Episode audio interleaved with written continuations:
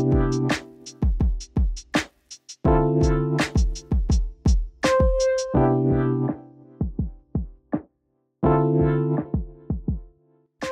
木さん、はい、2024年になったじゃないですか。そうですね、もう1ヶ月過ぎちゃいましたね。1ヶ月以上か、うん、過ぎちゃいましたけど、まあ、2024になったから、まあ、今年の開催の展覧会どれ行くのがいいかなのやつをやりたいなと思って。ああ、他のなんかアートをテーマにしたポッドキャスターさんもやられてましたね。そうなんですよ、なんかみんなやってるから俺もやらなきゃいけないかなっていう気持ちになって、はい、同じ遊びにちょっと参加させてもらいましょうか。そうそうそう、何個か選んだんですけど、なんですかね、純不動というか、まあ、どれも気になるやつっていう感じでピックアップしてる感じですね。じゃあ別に時期順とか5位から順番に発表とかではなくて、ちょっと純不動で。そうそうそう、今のところ僕が発見できてないやつとかも多分あると思うんで、増えてきたりはするかなとは思うんですけど、とりあえず今のところ目が届いてる範囲で面白そうっていうやつですね、ちょっと上げていきたいのかなと思います。うん、まず今年の6月25日から9月23日まで上野の、東京国立博物館、内藤麗生まれておいで生きておいで展ですね。ほうほうほう、内藤麗さん、はい、内藤麗さん分かります？そうですね、一応作品はいくつか拝見したことがあるくらいですかね。うん、まあ、手島美術館とかでガツッとやっていたりとか、だいぶ前から水戸でやったりとかする、割とコンセプチュアルなタイプでミニマルな表現をしている人ですね。まあ、個人的にめちゃくちゃ好きなので、うん、でなおかつ、東博の作品と組み合わせてっていう形でやるらしいので、そういう意味でちょっと気になっている感じですね。これはそういうなんか空間演出込みで面白そうだなという期待感がある展覧会。うん、そうですね。まずこれが1個で、次が3月の6日から6月の3日まで国立新美術館であります遠距離現在ユニバーサルスラッシュリモート展ですね。うんうんうん、でこれがそういう大まかに言ってしまうと、コロナでのパンデミックがあったじゃないですか。はいはい。でそれに対する、まあ、リアクションというか、そういうことがあった中での経験をどのようにアーティストっていうものは作品にしてきたのかみたいなところを取り扱っている展覧会。うんうんうん。これもともと去年その熊本現代美術館で多分やってて、でそれの時点でちょっと興味あったんですよ。はあはあはあ、去年からの、巡回展になるんですね。うん、これあ、そうそうそう、巡回展で気になって、いや熊本遠いなと思ってたら回ってきたので、よし行こうっていう感じですね。これははいはい。国内外問わずのアーティストがどういうふうに、あの期間あった出来事を考えたのかとか、そういうようなテーマ設定のものですね。じゃあそのコロナのパンデミックっていう一つのテーマに対して、まあ、いろんな地域の人がそのリアクションをその展覧会の中で、まあ、見せてくれると。でまあ、そこの差異だったりとか共通点だったりとかが比較して見れるような展覧会になるのかな。うんうんうん、でなおかつ多分コロナ以降でそこのテーマ設定に対して大きくテーマを置いて開催した展覧会で多分まだなかったので。そうですね、まだ開けたっていう感じがようやく出てきたなっていうところですよね。そういう意味でもこの後どうなるかわからん、どういうふうに続いてくるかわからないですけど、少なくともそこいう意味で振り返るというか、あれをどういうふうに考えていくかっていうところも含めて重要な展覧会になるのではないかと思っております。はい。で続いて、まあ、これも同じく国立新美術館ですね。2月の14日、もう少しですね、から5月の27日までマティス自由なフォルム展。お、今年もじゃあマティス展があるんですね。そうなんですよ。これ多分コロナでちょっと延期になってて今年開催になってる。そうなんだ。はいはい。やつなんですよ。そうなんですよ。この間あった東京都美術館でのマティス展よりももともと多分先にやる予定だったやつのはずなんですけど、へー、結構伸びての感じで、で今回こっちに関して言うと切り絵の方がフューチャーされるようなものらしいので、うんうんうん、個人的にマティス切り絵がめちゃくちゃ好きなんで、期待値としては前回のやつよりもこっちの方が高かったりするっていうところがあって、うん、個人的に普通に見たいっていうタイプのやつですね。これは去年やってたマティスの展覧会はどちらかというとマティスの全体像というか広く見てた感じがあったけど、今回はマティスの仕事の中でも切り絵っていうところにフォーカスした展覧会になると。そうですね。で続いてが東京都現代美術館都現美ですね。4月6日から7月の7日、ホーツニエンエージェントの A 展ですね。うんうん、なんかめんどくさそうな名前だな。そう、僕その名前ちゃんと呼べてないので間違ってはないと思うんですけど、まあ、シンガポールを拠点とするアーティストで、ここ最近だとあれですね、豊田市美術館で去年一昨年ぐらいに展覧会をやってて、僕はそれを見に行けなかったので、ちょっとそういう意味で、注目のアーティストっていうのは知ってはいたんだけど、まとまった形で作品を見たことがなかったので、ちょうどよくやってくるっていうところで見たい感じですね。で、映像作品だったりとかインスタレーション、パフォーマンスを制作する作家で、東南アジアの地政学的な歴史的なところを取り扱いながら制作するっていうところの漠然として知ってる感じなので、まだはいはい、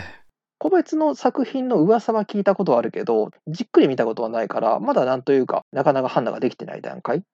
じゃあなんかこれはいいだろうという感じで今回入れたわけではなく、あんま知らないけど、噂レベルで聞いてるので、ぜひ今回見てみたいっていう感じのチョイスになるって感じですかね。そうなんですよ。見る機会に恵まれなくて、ただ注目のアーティストだっていうのは変わりなくっていう感じの。はい。で、3月6日から6月の30日、ディック川村美術館であるカール・アンドレ展、彫刻と死とその間展ですね。カール・アンドレ、もうすでにね、いろんな意味で話題になってますが。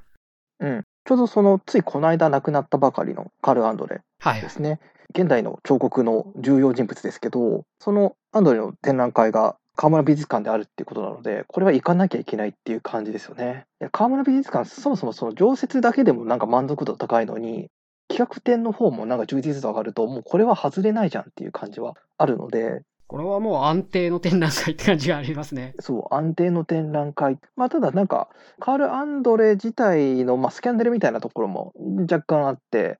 一応無罪にはなってはいるんだけど、実は奥さん殺してたんじゃないか説みたいなのが出ていたりとかで、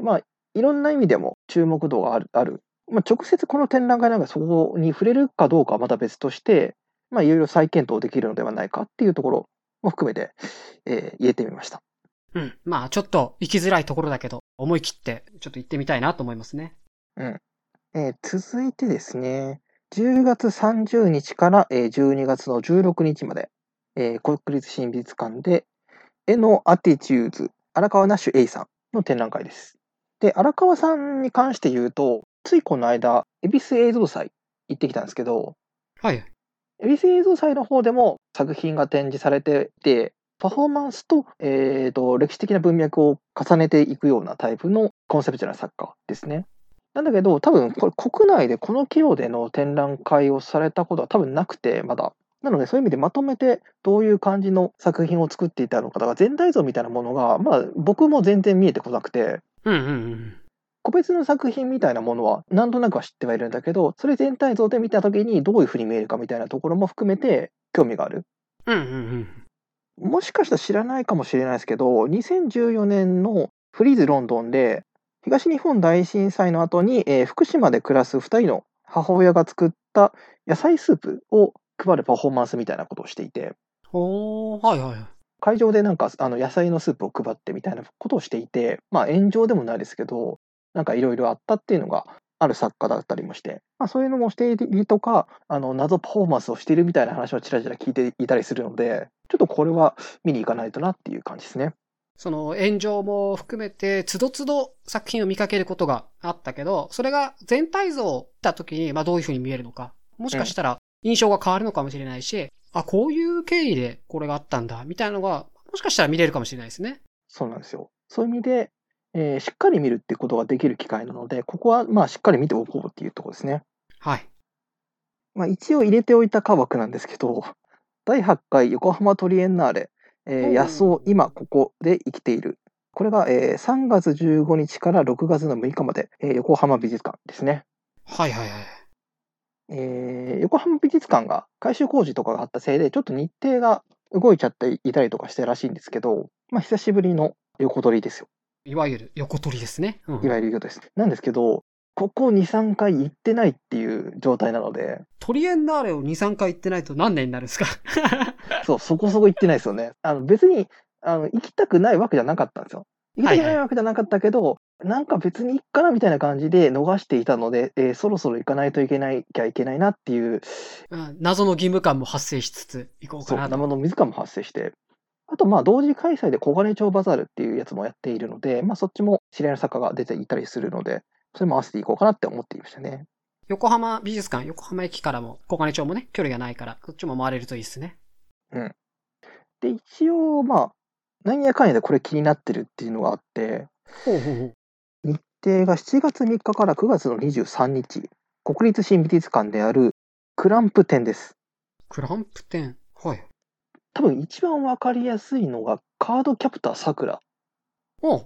そう漫画ですね。漫画を描いている、まあ、4人くらいのユニットかな、集団で描いてる。あ、そうなんだ。人たちがいるんですけど、うん。カードキャプターさくらは一応知ってはいるけど、ユニットでやられてたんですね、あれは。そうなんですよ。ユニットでやっていて、それこそ90年代ぐらいに少女漫画界においてすげえポジションにいたみたいな人たちですね。で、僕その姉が読んでて、姉が持ってるから家に漫画があるっていう状態なんですよ。うんうんうん。なのでそれを読んでるってところで結構摂取していて、本当にじゃあサブカル兄弟ですね。だから間接摂取をしていたせいで意外と知ってるってことになんか気づいていって、特にその90年代とかがすごく扱った時期だったので、90年代のクランプ作品って東京タワーがすごい象徴的に扱われるんですね。はいはいはい。なんかその東京タワーで修学旅行に来たタイミングでなんか異世界に転生しちゃうみたいなことがあったりとか、ラストバトルが東京タワーだったりとか、うん、一つのシンボルになってるんだ。そうそうそう。で、六本木っていう立地も含めて東京タワーが比較的近いので、そういうとこも含めて、いやちょっとこれはそのクランプと東京タワーみたいなところも含めた上で、どういう風に見れるかちょっと気になるなと思ってる展覧会ですね。うん、そういうシチュエーションも含めて思い出も含めて気になる展覧会だなというところですね。あと普通にグッズがやばそうな感じがしますね、これ。はいはい。まだいろいろあるにはあるんだけど、とりあえず今回はこんな感じにしておこうかなってところですね。うんうんうん。なんやかんやで見る展示あるなっていうふうに思ってますね。もしかしたら今回出した展覧会の中から感想会なんかもまああるかもしれないですかね。そうですね。それこそまあマティスに関してはこの後すぐぐらいに始まってくるので、まだ行ったタイミングでどうだったかを話すかもしれないし、話さないかもしれないですね。話さないときは察してくださいという感じですかね。そう。あ、こいつ単に良かったって思って終わったんだっていうパターンかもしれないので。あとはなんか面倒くさくなっていかなくなったとかもあるかもしれないから。うん、ありますね。横取りとかは気合を入れていきたいとこですけど。今のところ気合は入ってるけれども、直前になって ね、その気合が継続しているかはわからないですからね。そう、ここで言っておいたら多分行かざるを得なくなるぞみたいな感じで、自分を追い込んでる。そうそう、追い込んでるっていう感じですね。そんな感じです。まあ今年もまた何か見に行ってよかったなってなったら話すと思うので、よろしくお願いします。ありがとうございました。ありがとうござ